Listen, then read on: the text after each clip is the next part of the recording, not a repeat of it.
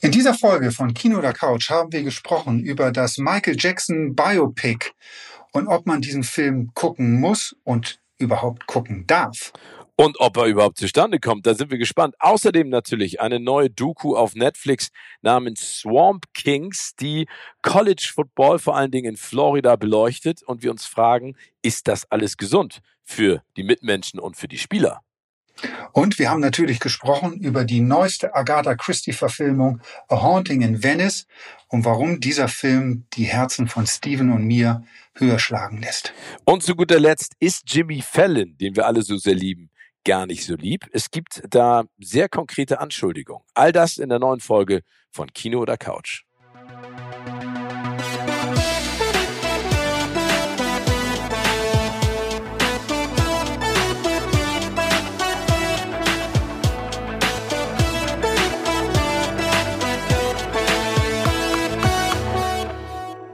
Herzlich willkommen zu einer neuen Folge von Kino oder Couch. Und ich bin sehr, sehr froh, meinen lieben Freund Steven Gätchen hier auf dem Bildschirm zu sehen und dass er überhaupt die Zeit gefunden hat, heute mit mir den Podcast aufzunehmen. Denn er weilt mal wieder im wunderschönen München mit seinen guten Kumpels Joko und Klaas, um dort eine neue Staffel der, der Erfolgsshow aufzunehmen. Hast du jetzt überhaupt Zeit gefunden, irgendwas im Kino oder im Fernsehen zu gucken, weil ihr ja eigentlich doch momentan gefühlt rund um die Uhr am Drehen seid? Ja, das ist eine sehr gute Frage. Also erstmal danke für diese lobenden Worte. Ähm, äh, ja, das ist echt schwierig. Also diese Tage sind extrem lang, ne, weil wir natürlich die ganzen Spiele mal durchproben und wenn wir dann Aufzeichnungstag haben, dann geht das schon bis neun, zehn, manchmal elf Uhr.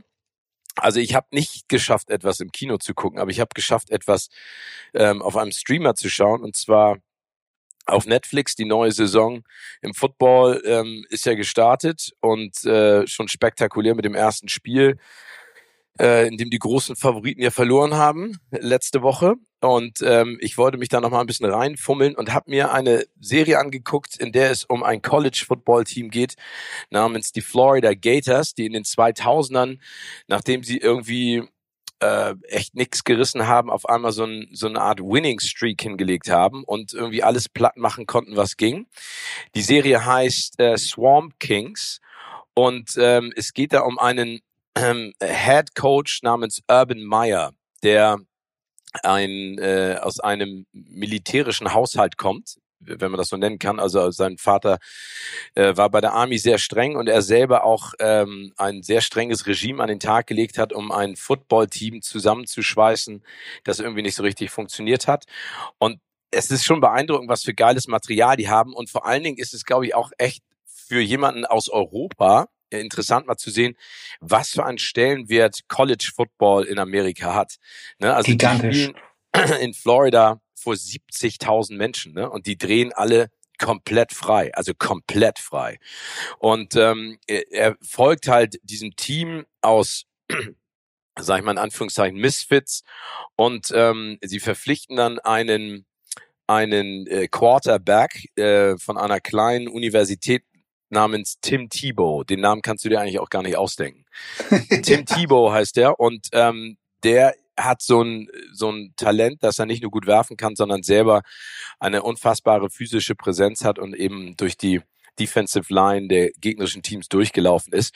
Und durch ihn kommen ganz viele neue Spieler auch dazu und formen im Prinzip ein Team. Aber man kriegt auch sehr intime Einblicke in die Umkleide vor und nach Spielen und vor allen Dingen auch von der Art und Weise, wie die miteinander umgehen. Und da sieht man einfach, und das muss man dann vielleicht auch mal sagen, und das, es gibt kritische Stimmen, die gesagt haben, da hätte man mehr von sehen müssen, dass dieses System halt auch in sich so ein bisschen krankt, muss man sagen, ne? weil der Druck unfassbar ist, aber auch die Wahrnehmung der einzelnen Footballspieler nach außen hin eine Dimension erreicht, wo die denken, wir sind unverwundbar, wir können alles und jeden haben und die sich so ein bisschen so wie, wie nennt man das, so wie Cowboys im wilden Westen führen sozusagen, äh, alles gehört mir und wer nicht will, den nehme ich, schnapp ich mir trotzdem.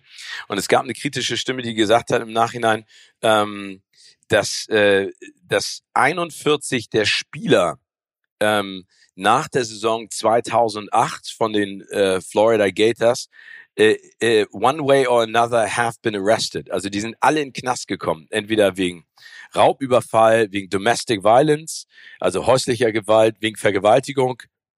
Und äh, das, also das wird nicht genug behandelt, aber man kriegt, finde ich, trotzdem Wahnsinns Einblick da rein, was für eine Dynamik da herrscht.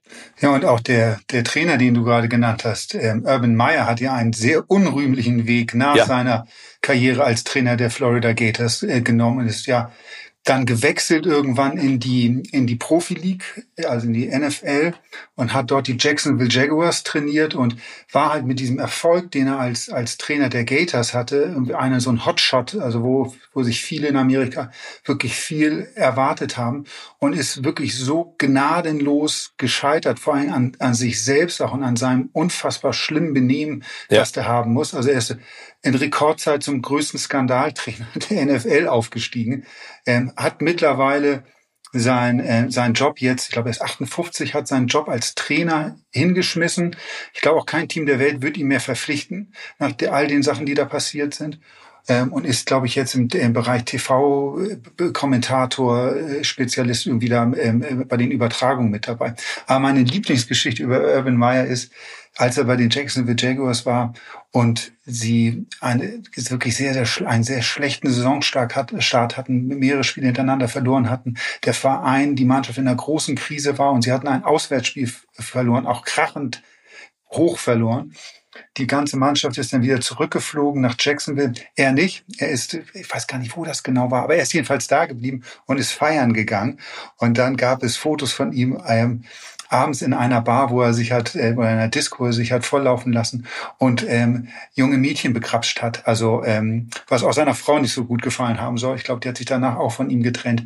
Aber das sagt so viel über diesen, diesen Typen aus, der auch eine so gestörte Wahrnehmung haben muss von vielen Dingen. Ja, genau. Und das, und das ist vielleicht ganz spannend. Also äh, ähm, das, was du gerade erzählst, was daraus so gewachsen ist, und das kriegst du so ein, ein bisschen im Kleinen mit. Ne? Also ähm, nicht genügend und nicht äh, journalistisch genug aufgearbeitet, aber man bekommt schon mit, dass da wirklich eine, eine, ein, ein toxisches Verhältnis im Team war, herrschte und auch vom Trainer sozusagen auch noch immer ähm, unterstützt. Es gibt so eine Situation da, da ist sein, äh, sein Sprachrohr nach einer Niederlage in der Mannschaft und bepöbelt alle und wird dann halt auch physisch, ne?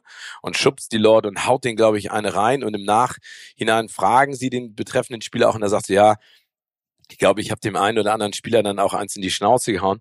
Und dann sagt der Urban Meyer dazu, ja, ich wollte, ich wollte ihn nicht stoppen, weil ich das Gefühl hätte, das brauchte die Mannschaft, wo du auch so denkst, so, wie ja. dass ein Mannschaftsmitglied seine anderen äh, Mitspieler verkloppt.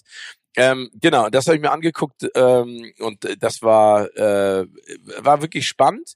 Ähm, ich fand es gar nicht schlecht, aber wie gesagt, es war für mich nicht objektiv genug auf die Situation auch zeitweise. Also es war eher so so auch so ein Glorifizieren.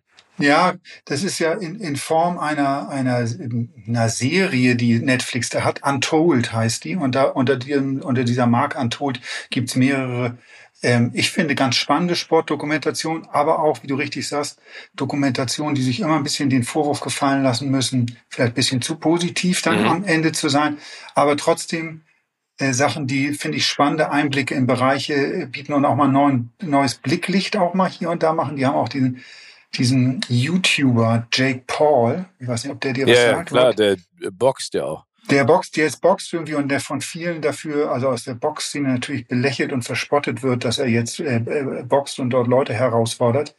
Ähm, ja, der wird nie ein Floyd Mayweather werden. Das können wir definitiv sagen. Ich glaube, dafür muss man sehr viel früher anfangen. Aber was diese Doku doch dann zeigt, ist, wie ernst er das nimmt und wie hart er trainiert. Und ich finde, auch da muss man durchaus Respekt vor haben. Und was der Jake Paul schafft, das fand ich auch ganz spannend in dieser Doku, dem Boxsport, der schon ein bisschen in der Krise auch steckt, weil es jetzt Mixed Martial Arts gibt mit der UFC und genau. diese Kampfveranstaltungen wahnsinnig in Amerika vor allem wahnsinnig populär sind. Und darunter leidet die Boxszene wirklich sehr. Es gibt auch wenig so große Namen, also die, die gerade im Pay-Per-View viele Leute vor den Fernseher locken. Und da belebt so ein YouTuber äh, diese Szene, weil er natürlich auch eine ganz andere Fanschar mit bringt und Leute, die sich mit Boxen vielleicht bislang gar nicht auseinandergesetzt haben, da jetzt einsteigen und gucken, äh, was da genau abläuft. Nur wegen dem Typen. Das muss man einfach auch mal, auch ja, mal sagen. Nee, also du, ich meine, guck dir mal an, ich kann ja nur aus Erfahrung sprechen, ne? Als Felix Sturm seinen Weltmeisterschaftskampf hatte in der Lanxess Arena, waren, keine Ahnung, 3000 Leute da und eine Woche später habe ich diese Veranstaltung gemacht mit den Influencern in der Lanxess Arena, da war die ja, ausverkauft. Ne? Also ich meine, man muss dazu auch sagen, ähm, wenn, wenn die das ziehen, dann ist das super. Aber Timmy, was hast du denn gucken können, beziehungsweise gibt es etwas, worauf du dich ganz doll freust, was in dieser Woche im Kino startet? Ja, genau. Ich will diese Woche unbedingt ins Kino gehen. Ich habe ihn noch nicht gesehen, aber ich bin mir wirklich zu 99,99999 Prozent sicher, dass er mir gefallen wird. Und das ist A Haunting in Venice. Oh, Hercule ähm, Poirot. Hercule Poirot. Also alle, die es vielleicht noch nicht wissen, ich bin ein wahnsinnig großer Agatha Christie-Fan. Ich liebe liebe alles, was die gemacht hat und alles auch, was darum gedreht worden ist. Ähm, an Filmen und Serien und so weiter. Und ich bin ein großer Fan von Kenneth Branagh, der ja schon zwei Agatha Christie-Filme oder Bücher verfilmt hat. Und zwar Mord im Orient Express und Tod auf dem Nil. Immer beide mit großer Starbesetzung. Er führt Regie und übernimmt die Hauptrolle des Hercule Poirot, in den hat er in den beiden übernommen. Und das macht er auch in A Haunting in Venice.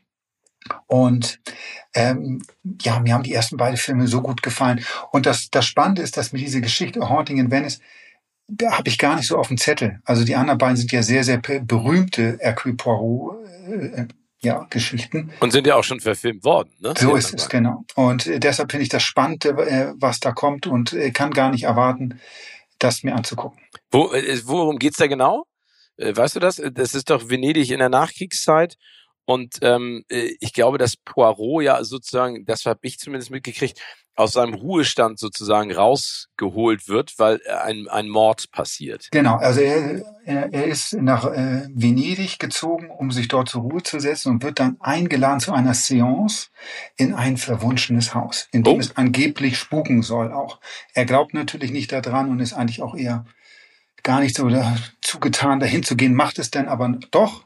Und wie es, wie wir es alle schon erahnen können, passiert bei dieser Seance dann ein Mordfall. Ach, und er cool. beginnt dann seine Ermittlung. Ganz klassischer Agatha Christie-Stoff.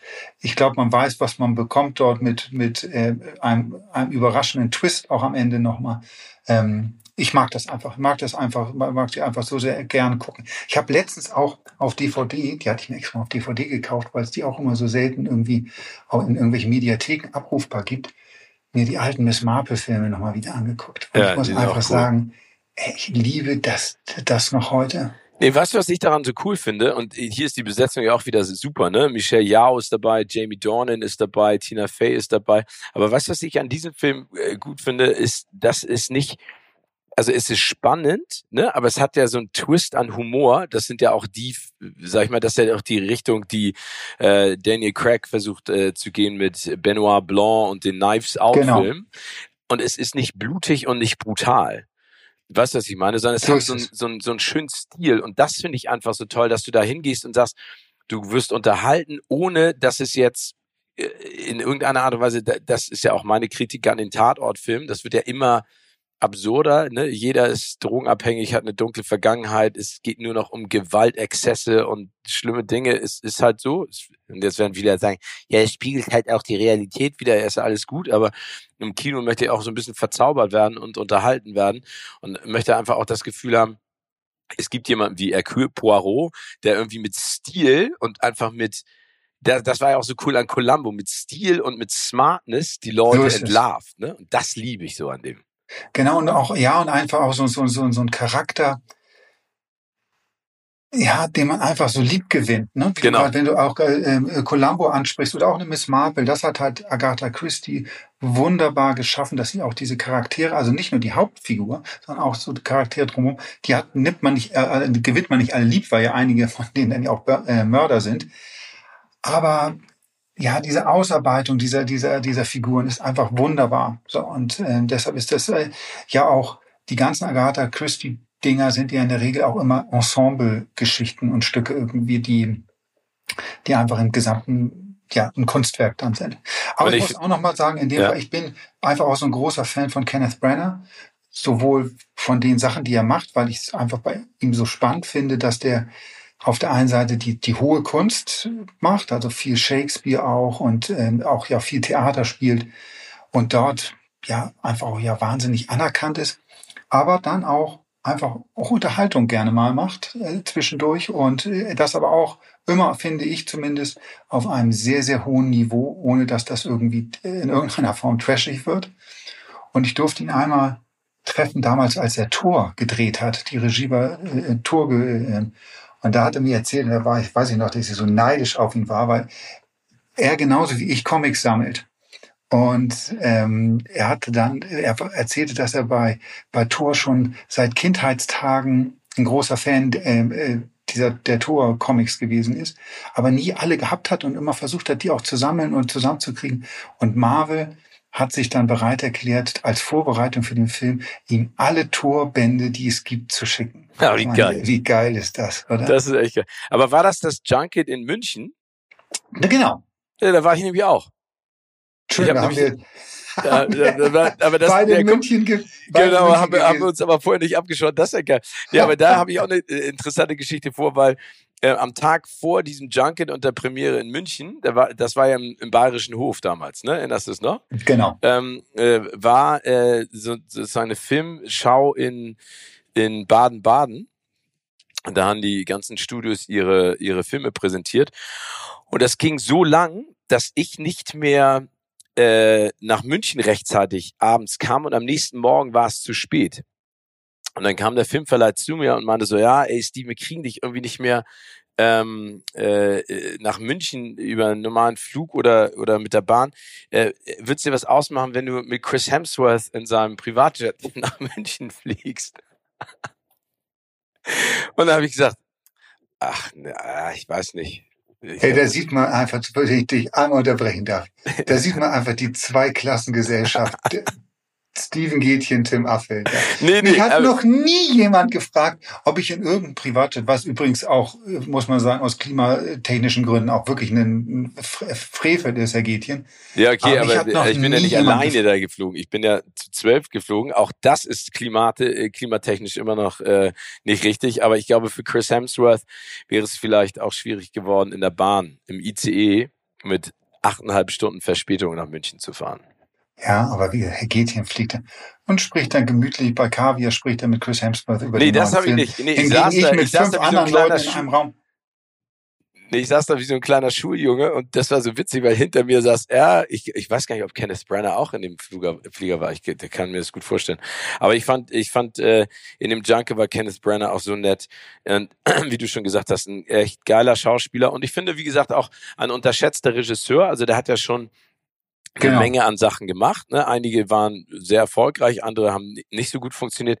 Aber auch wenn du dir mal anguckst, was der als Schauspieler alles runterreißt, ne? also das ist ja nun echt beeindruckend. Also äh, äh, hier in Oppenheimer ist er zu sehen, dann siehst du ihn äh, in Dunkirk zwischendurch, in Tenet. Ne? Also der ist, der macht ja auch viel und das finde ich eben auch so cool, dass der sagt, neben Hauptrollen spiele ich eben auch auch ähm, Nebenrollen, um um äh, beim coolen Dreh dabei zu sein. Und das das schätze ich immer an jemandem, wenn er, wenn er sein Ego nicht zu hoch hängt.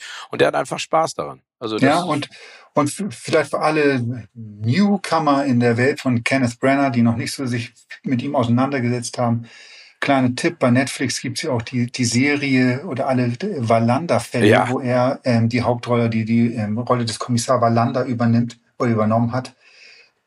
Großes, großes Krimi-Kino. Ja, finde ich auch richtig, richtig cool. Und das macht er auch top. Also ja. da, da merkt man einfach aus, was für einer Klasse er sozusagen ist. Ne? Genau. Kommen wir vielleicht mal zu dem, was äh, neben dem Kino-Neustart momentan noch die Film- und Fernsehwelt bewegt. Gossip Boys. Hollywood Gossip, kuratiert von Steven und Tim. Und wir haben es ja in der vergangenen Folge schon angesprochen.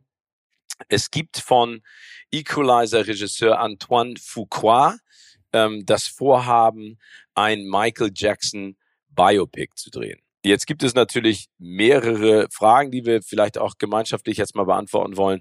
Braucht man das? Muss das sein? Und vor allen Dingen, worum soll es gehen? Wir können ja vielleicht mal ganz kurz die Fakten dazu liefern, weil das ist nämlich ganz spannend, wer da alles dahinter steckt. Also zum einen ähm, äh, ist einer der Produzenten Graham King. Der hat ja Bohemian Rhapsody gemacht äh, und Rami Malek äh, damals auch zu Recht, finde ich, zu einem Oscar verholfen. Und ich finde den Film ja immer noch wirklich sehr, sehr gut. Also ich finde, der macht wirklich, wirklich äh, unfassbar Freude. Und es kam ja, auch, kam ja, ja, ungefähr gleichzeitig mit Rocketman oder kurz nacheinander Rocketman, der, der Elton John Film, der auch gut war, aber nicht so gut wie Bohemian Rhapsody. Also ich finde, das fand das wirklich einen richtig guten Film. Genau, dann haben sie ähm, einen großartigen äh, Drehbuchautoren dabei, der ja auch schon viele Filme äh, geschrieben hat. Äh, wie heißt der nochmal? Ähm, unter anderem wie äh, Gladiator und äh, ein paar andere. Also auch jemand, der sein Fach versteht. Ich komme gleich auf den Namen, schuldig, da äh, es rutscht mir dann manchmal durch, durch mein löchriges Gedächtnis hindurch. Und in der Hauptrolle, und das ist, glaube ich, das Allerwichtigste, also es muss natürlich Wenn ich dich jemand kurz unterbrechen ja. darf, so. damit wir da nicht. John Logan, das Danke ist der, der, der Mann, äh, der das äh, geschrieben hat. Genau, super, danke dir. John Logan hat, äh, schreibt das Drehbuch. Und jetzt geht's natürlich darum, wer spielt denn Michael Jackson? Weil eins kann man sagen bei dieser kontroversen Figur, ähm, er war ein genialer Musiker und ein genialer Tänzer und ein Wahnsinns-Entertainer. Und wer könnte das machen? Und es ist der Sohn, der 27-jährige Sohn ähm, von Michael Jacksons Bruder Jermaine Jackson und der heißt Jafar. Und ähm, es gibt Bilder im Internet, könnt ihr euch auch mal angucken, wo Michael Jackson und Jafar sozusagen nebeneinander positioniert werden, also wo man im Prinzip Michael Jackson in seiner Prime sieht. Und äh, man hat wirklich das Gefühl, man guckt Michael Jackson an. Ich glaube, wenn man so ein ja. bisschen, wie auch bei Rami Malek, noch ein bisschen am Outfit und vielleicht äh, an den äh, äh, Prothesen im Gesicht arbeitet, dann ist da kein Unterschied zu sehen. Und laut Antoine Fuqua hat Graham King ihn gefunden, ähm, dann äh, den Jafar Antoine Fuqua präsentiert und der hat gesagt, der tanzt genauso wie Michael Jackson, der singt genauso wie Michael Jackson, der sieht genauso aus.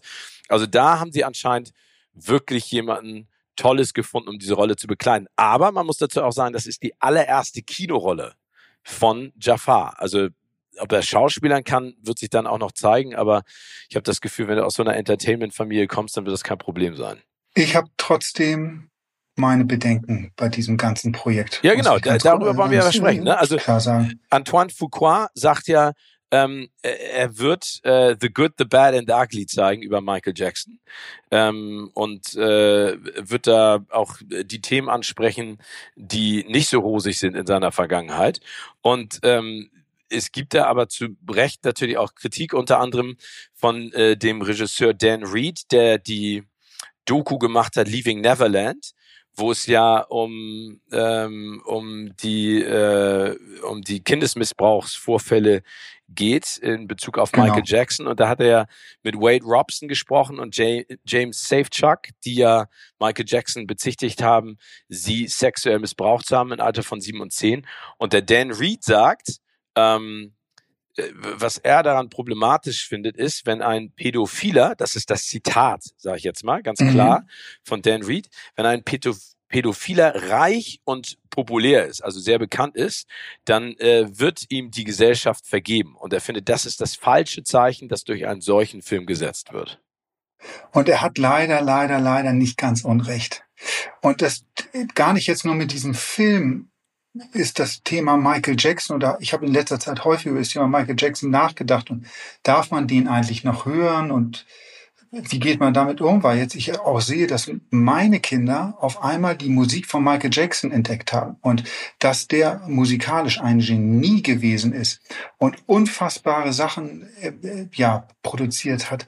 Das ist ja steht überhaupt nicht zur Diskussion.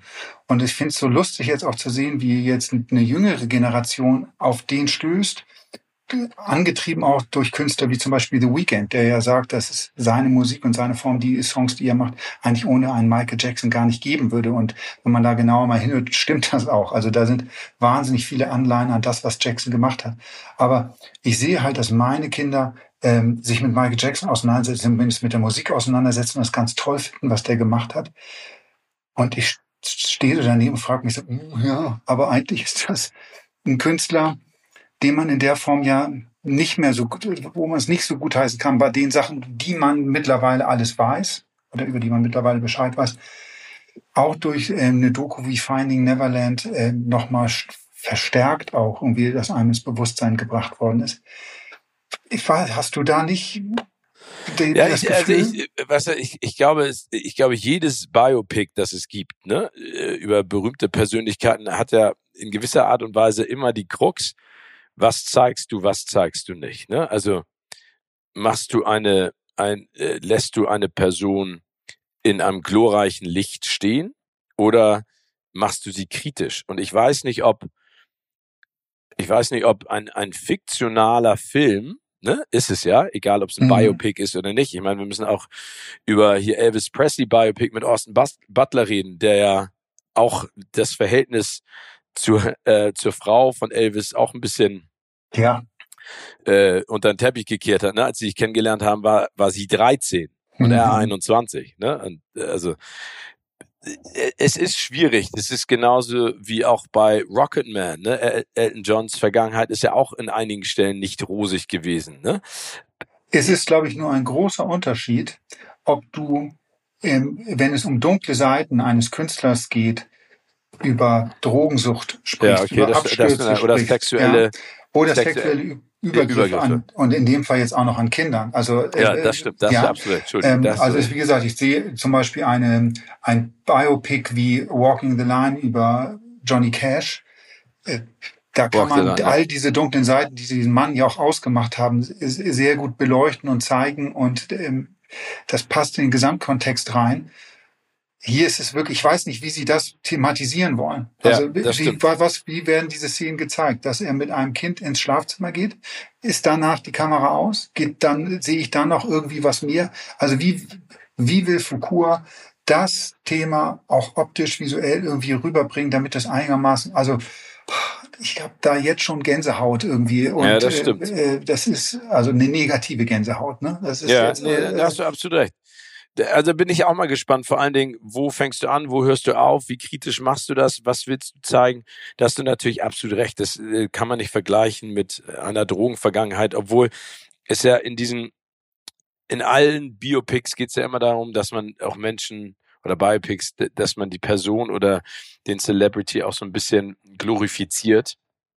Genau, John, John Logan, habe ich ja gesagt, hat Gladiator geschrieben, The Aviator, ja auch ein Biopic und, ja, äh, und, und Skyfall, ne? Die Skyfall, Spectre, eins oder beide, ich weiß es nicht. Genau, ähm, äh, ja, Ahnung. das ist, aber das ist momentan allgemein, habe ich bei so vielen Sachen, oder bei vielen Themen, wir wollen ja auch gleich nochmal ähm, über unseren ähm, ähm, Freund Jimmy Fallon sprechen und was da gerade irgendwie bei dem los ist. Ähm, dieses Cancel, darf man Leute dann canceln? Ähm, oder sollte man das tun? Sind wir zu lax damit, dass wir darüber hinaus hinwegschauen, weil wir einfach die, die, den künstlerischen Wert der Arbeit, den jemand vorher gemacht hat, so sehr schätzen, irgendwie, dass wir das auch irgendwie gefühlt nicht wollen? Also, gibt auch Leute, die wollen nicht, die verdammen höchstwahrscheinlich das, was Michael Jackson dort getan hat, wollen aber nicht ohne seine Musik leben, weil das denen so viel bedeutet. Es ist so, ähm, bin da ganz häufig in letzter Zeit am, am, am Überlegen und, und ähm, un, unschlüssig. Wie verhält man sich denn jetzt? Guckt man das weiter? Oder nicht? Ja, aber das ist ja immer die Diskussion, die hatten wir ja schon häufiger, ne? Ähm, äh, wie, wie trennt man Werk von Autor oder Autoren? Darf man das, ne? Also äh, die BBC hat dann ja auch na, nach der Schuldsprechung äh, auch alle Michael Jackson Songs, äh, soweit ich das erinnere, irgendwie verbannt, ne? Ähm, genau. Äh, also vielleicht ist das auch mal eine schöne Diskussion für unsere Community und unsere Zuhörerinnen und Zuhörer. Äh, wir würden uns dann natürlich auch mal freuen, wenn ihr euch dazu äußert.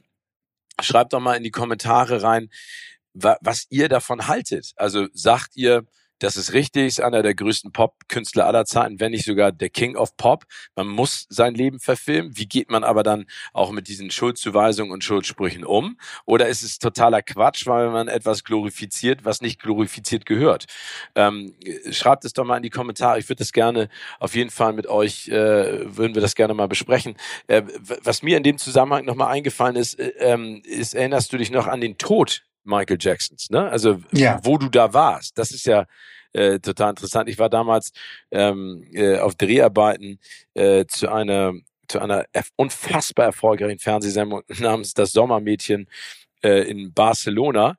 Und ich weiß noch, dass es total interessant war zu sehen, wie, sag ich mal, die älteren Mitglieder der Crew, zu denen ich mich dann auch gehört, äh, gefühlt, äh, zugehörig geführt habe, und dann die jüngeren Teile komplett anders umgegangen sind mit diesem Thema. Ne? Also äh, für uns Ältere, die vielleicht schon 1900 damals 87 oder wann war das in Hamburg im Volksparkstadion Michael Jackson live gesehen haben, war das so, was? Wie kann das sein? Michael Jackson ist tot. Und für alle anderen so, ja, Michael Jackson ist halt tot, ne? Wobei das schon dann auch bei, die, bei jüngeren Leuten irgendwie, das hat so eine Welle der Trauer ausgelöst, die ich super spannend fand. Vielleicht spannend nicht der richtige Begriff, aber ja, ähm, teilweise auch so ein bisschen irritierend, weil du hast dann schon drei, vier Wochen nach seinem Tod äh, war diese Trauer immer noch da bei vielen Leuten und du hast halt junge Leute, die Michael Jackson überhaupt eigentlich jahrelang, also eigentlich nie auf dem Schirm hatten, ähm, haben sich dann irgendwie, äh, äh, man hat dann Demos gesehen oder, oder Trauerzüge gesehen, wo die um den getrauert haben. Und ich habe immer nur gedacht, so, wow, ihr habt euch in den letzten zehn 15 Jahren habt ihr euch eigentlich alle gar nicht für Michael Jackson groß interessiert. Also seine, seine, seine große Schaffensphase war da ja eigentlich schon vorbei. Ja. Ähm, und da hat er gar nicht eine Rolle gespielt. Und auf einmal steht er hier, weint am Straßenrand und trauert um jemanden, zu dem er eigentlich nie einen richtigen Bezug hat. Das fand ich total, fand, fand ich total irre. Aber ich glaube, dass das so ein, so ein Phänomen auch ist und wie dieses, dieses ähm, in, in Gruppen oder äh, die ja trauern in, gemeinsam irgendwie, dass das Leute irgendwie so zusammengeschweißt hat. Ich weiß auch nicht, woran das genau gelegen hat. Aber ich fand es nur sehr spannend, was für einen Stellenwert Michael Jackson auf einmal dann wieder kriegte, nachdem er jahrelang weg war. Also auch für uns Journalisten in, in dem Moment. Ich weiß, weil du gerade sagst, wo man war. Ich weiß noch ganz genau, dass ich zu Hause auf dem Sofa gesessen habe und dann die Nachricht reinkam und eine Kollegin mich anrief und sagte, hast du schon gehört, Michael Jackson ist tot? Und wir dann noch am Abend dann genau beratschlagt haben, okay, wir, wir stoppen die Produktion des Heftes äh, so, wie es momentan ist. Wir müssen... Wir trauern erstmal. Wir müssen, nee, nee, wir, haben, müssen natürlich aktuell was zu... Nein, das ist ja auch, klar. Aber ähm, machen und das war alles mit sehr viel Aufwand und auch Kosten verbunden. Hat sich aber dann äh, am Ende dann für uns ausgezahlt. Weil ich weiß, dass die nächsten zwei, drei Ausgaben, die wir gemacht haben, immer Michael Jackson ähm, als großes Thema hatten und das alles durch die Decke gegangen ist damals, die Verkäufe, weil das irgendwie so ein, diese ja, Trauer, wissen, was ich gerade, so ein Phänomen war dann. Ja, natürlich. Ich meine, das ist genauso wie Elvis, die Beatles, ne? Das ist ja. einfach, muss man ja sagen, Musikgeschichte, Rolling Stones, also das sind ja, das sind ja große, große Publikumsmagneten gewesen.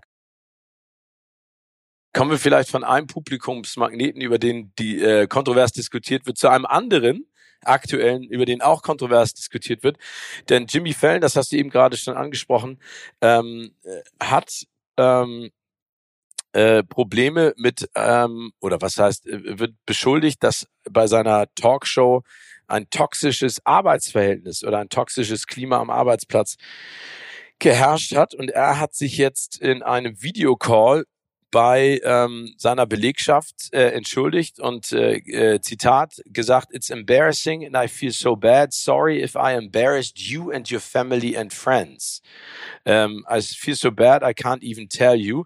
I want the show to be fun. It should be inclusive for everybody. It should be funny. It should be the best show, the best people. Und die Anschuldigungen kommen von mehreren Mitarbeitern und Mitarbeiterinnen, ähm, die sich bei äh, sozusagen ihr Herz ausgeschüttet haben äh, im Rolling Stone Magazin.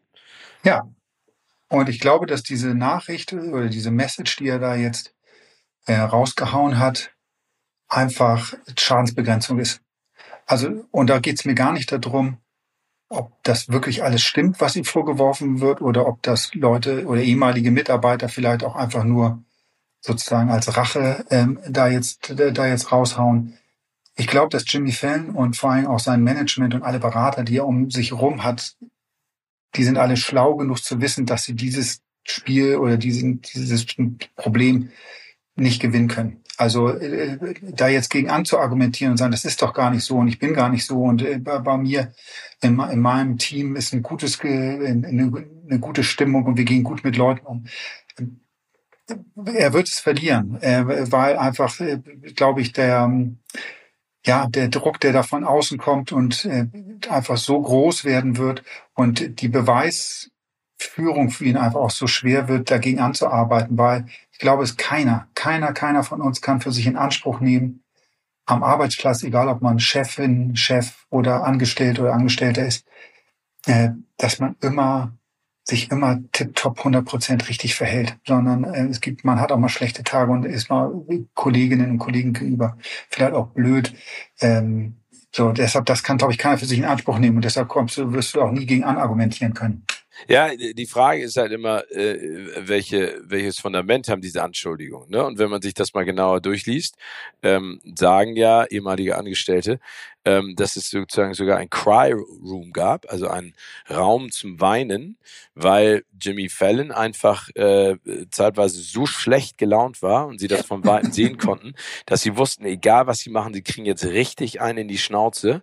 Und alle sich dann halt hingesetzt haben und so getan haben, äh, äh also Hauptsache sie haben gearbeitet und gezeigt, sie sind da voll drin im Thema, weil sie einfach Angst vor ihm hatten und ein, ein anderer Beweis für seine Art, mit seiner Belegschaft umzugehen, ist auch, dass sie sagen, Seitdem er die Show übernommen hat von Jimmy Fallon im Jahre 2014, hat er jedes Jahr einen Showrunner verbrannt. Also ein Showrunner ist ja derjenige, der für die Redaktion zuständig ist, der dafür sorgt, dass äh, die Show steht, dass alles funktioniert, alles bestens vorbereitet ist.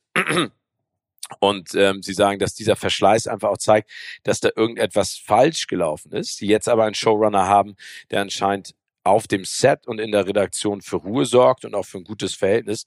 Ähm, äh, also dass jeder mal einen schlechten Tag hat, ist völlig normal. Ne? Das ist auch völlig absurd, das ist auch total menschlich.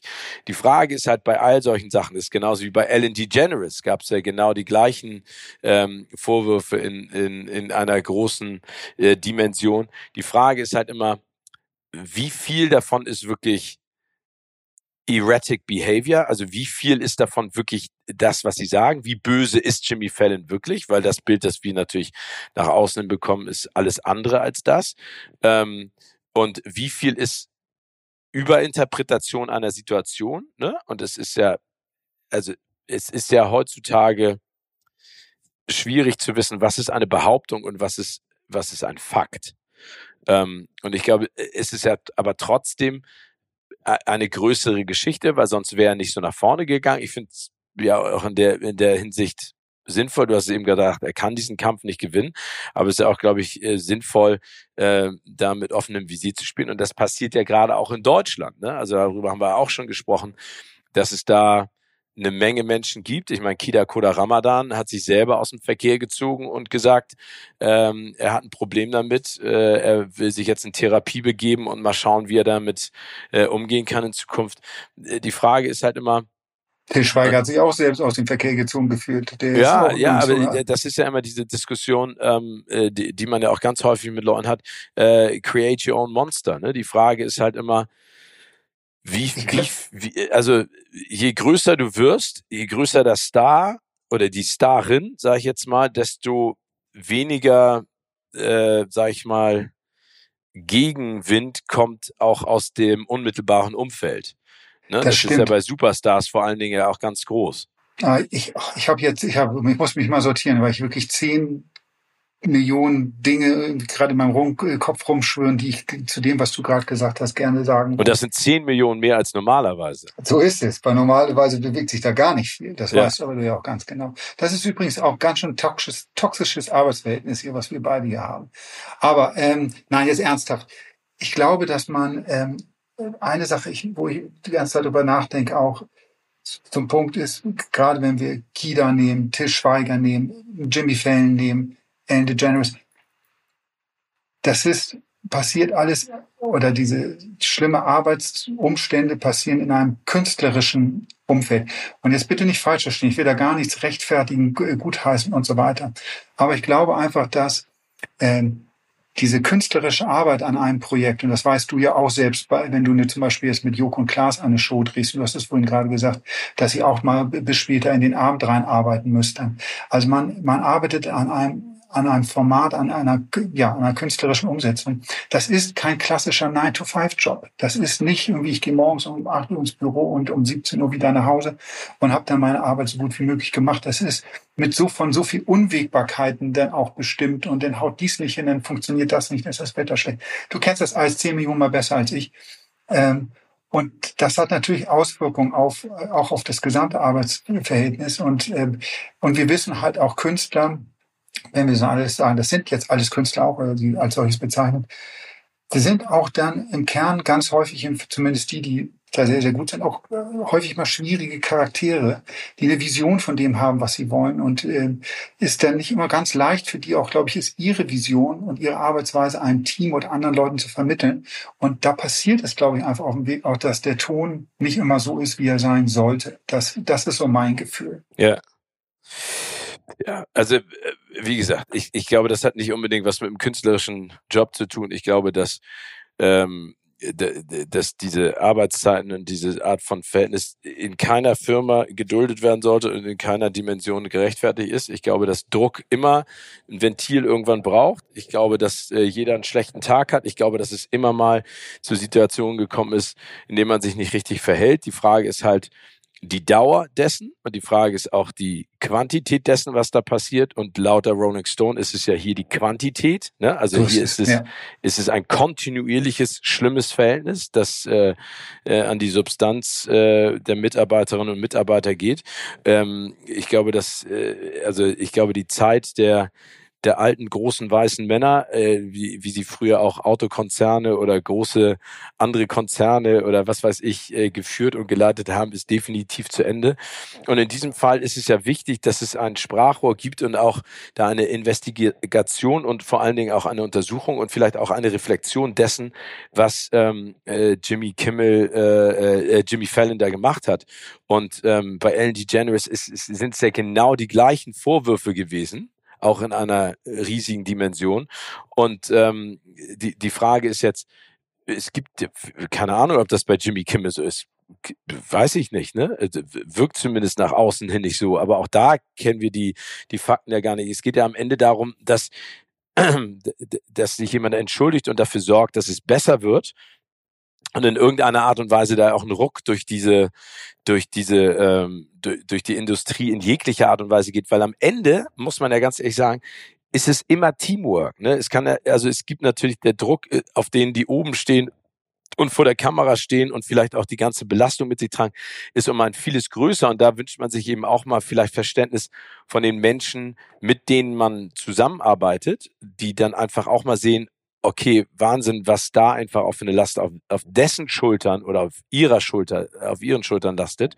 Ähm, aber ich glaube, es ist ja trotzdem immer am Ende ein Miteinander. Aber das ist ja ein, ein unfassbares Fass, das wir jetzt auch gerade aufmachen. Unfahr, ja, und in dem Sinne finde find ich für mich so unfassbar, wenn man bedenkt, ähm, welche Leute da jetzt sozusagen auch äh, ja am Pranger stehen und denen schlimme Sachen vorgeworfen wird, wo wo wir als ja, Zuschauer, Zuschauerinnen, ähm, aber auch als Journalisten, die mit denen teilweise auch zu tun haben, man so ein ganz anderes Bild hat. Also es ist ja nicht nur Jimmy Fan, wie gesagt, Ellen DeGeneres hatte ich gefühlt auch ganz als ganz andere Person abgespeichert, als die sie auf einmal beschrieben wird. Dann gibt es ja auch den Fall James Corden, ähm, den ich einmal ähm, getroffen habe und als einen unfassbar netten, höflichen ähm, äh, Kerl ähm, kennengelernt habe, irgendwie mit dem man äh, wirklich sich so wunderbar unterhalten kann, so viel Spaß haben kann. Und da wurden ja auch auf einmal dann auch Berichte äh, oder Stimmen laut irgendwie, wie der mit Leuten umgeht und äh, dass der auch nicht so ganz äh, richtig tickt.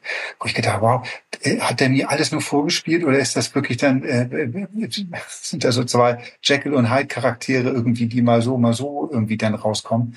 Ich weiß es nicht, weil ich wie gesagt, diese ja, aber ich meine, ich höre ja nun auch viel in der Branche, ne? Und ich äh, könnte da glaube ich auch ein paar oh, ja, Namen nennen, da wo noch ein bisschen was passiert in Zukunft. Aber das ist jetzt was anderes. Aber wie gesagt, ähm, äh, äh habe ich äh, so gelesen und dachte so, wow, okay, das hätte ich jetzt nicht gedacht, aber wie gesagt, ähm, das sind ja solche Sachen. Kommen wir vielleicht einmal äh, zu äh, ein paar positiveren Themen, weil das wollte ich jetzt einmal anreißen, da können wir in der nächsten Folge auch nochmal detailliert dazu sprechen. Und zwar haben wir diese wunderschöne Rubrik. Jäger der verlorenen Schätze. Filmklassiker. Und ähm, da bin ich nochmal so ein bisschen in mein DVD-Archiv gegangen und habe auch in meinem äh, kleinen Gehirn ein bisschen äh, rumgewerkelt und gesucht. Und wir teilen ja, wir beide, Timmy, nicht nur äh, eine große Leidenschaft für Comics und für Filme und Serien, sondern vor allen Dingen auch für ein Genre, das immer mal wieder wirklich so Peaks hat, ähm, aber dann auch wieder in der Versenkung verschwindet. Ich bin ja ein riesengroßer Fan. Sage ich ganz ehrlich, stehe ich auch total dazu von den Karl-May-Festspielen in Bad Segeberg. Das macht mir immer wieder große Freunde. Ähm, und vor allen Dingen von Western. Ne, mein Vater ähm, war ein riesengroßer äh, Fan. Ich meine, es gibt so geile Sachen, äh, die Western mit Dean Martin. Ich meine, es gibt auch geile Western mit äh, Bud Spencer und Terence Hill, die natürlich ein bisschen klamaukiger sind. Aber ein Mann, der für mich irgendwie in den vergangenen ja, vier Jahrzehnten eigentlich, kann man ja so sagen, äh, genau. für dieses Genre steht und wirklich so unfassbar geile Filme und auch Serien rausgehauen hat, ist immer noch The Man himself, äh, Kevin Costner. Und ähm, also äh, er ist ja damals zu Weltruhm gelangt mit der mit dem Wolftanz, eine andere Art des Westerns, die es bis dato nicht gab. Und er da ja mit eigenem Geld, eigenem Risiko reingegangen ist, überhäuft wurde mit Preisen, dann auch äh, finanziell äh, sich frei geschwommen hat, dann hat er alles freigeschwommen, alles versenkt mit Waterworld wieder im Nachhinein. und The Postman. Und The Postman. Ja, was für ein schlimmer Film. ähm, nee, aber, aber wenn man sich nochmal anguckt, also der mit dem Wolf tanzt, Wyatt Earp, Silverado, Open Range, ne? Open Range ist ja geiler einer meiner geiler, absoluten, geiler Film. absoluten Favorites und natürlich seiner Serie Yellowstone.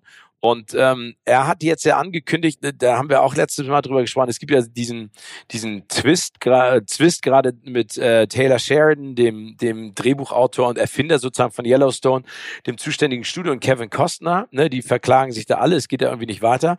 Aber Kevin Costner hat ja schon angekündigt, dass er sich jetzt eigentlich darauf fokussiert, seine nächste Regiearbeit und sein großes Traumprojekt umzusetzen. Und das ist ja auch ein Western-Epos, ein epischer Western, wie er sagt. Und er hatte bisher immer nur äh, einen Titel, Horizon. Und jetzt hat er bekannt gegeben, das ist nicht so unfassbar, ne? Also er hat nicht gesagt, äh, also dass der lang wird, wussten alle, aber er hat nicht gesagt, ich mache daraus eine Serie, sondern er macht daraus vier Filme. Das finde ich schon mal richtig geil.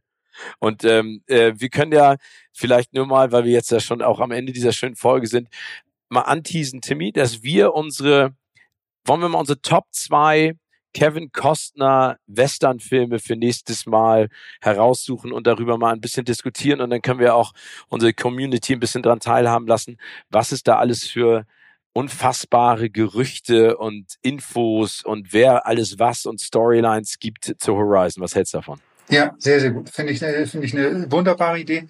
Ich fände es aber auch spannend, ähm, wenn unsere Zuhörerinnen und Zuhörer vielleicht ähm, bei uns auf dem Insta-Kanal von Kino oder Couch mal hinterlassen, welches so ihre Favoriten sind äh, von, von den Kevin Costner Western, aber auch vielleicht Western allgemein. Also ich bin auch übrigens gerne, ich, ich freue mich über jeglichen Western-Tipp, den man vielleicht auch noch nicht gesehen hat irgendwie. Es ist ja immer wieder erstaunlich, dass dann auf einmal doch immer wieder was auftaucht, was man noch nicht gesehen hat. Man denkt, man hat immer schon alles schon weggeguckt und dann kommt jemand mit einem guten Tipp um die Ecke. Da bin ich sehr, sehr dankbar für, wenn ihr irgendwie noch was habt, was wir uns unbedingt mal angucken sollen. Ja, ich meine, aber dann lass uns doch direkt gleich sagen, Timmy, wir machen nächstes Mal eine Western-Folge. Ne? Oh, ja, sehr gut. Es gibt ja auch ähm, hier zum Beispiel Tombstone, darüber können wir mal sprechen. Wir können ja auch mal über den großartigen, den fantastischen Blaze of Glory sprechen. ne? Also ich meine, also Blaze of Glory ist einfach immer noch ein geiler Soundtrack von einem äh, ziemlich coolen Sänger, den ich nach wie vor sehr schätze. Ähm, aber wie gesagt, ich, was? Ja, habe ich gerade wieder gesehen. Habe ich gerade wieder gesehen. Der, er spricht übrigens für alle, die seinen, seinen kryptischen Worten jetzt nicht folgen können. Der liebe Steven spricht von seinem großen Idol John Bon Jovi. Und den habe ich jetzt gerade gesehen. Er war in Hamburg und hat dort ähm, seinen Wein vorgestellt. Ey, und ich war nicht da, eigenen, Alter, das ärgert mich immer noch. Ich habe das im Nachhinein das mitgekriegt.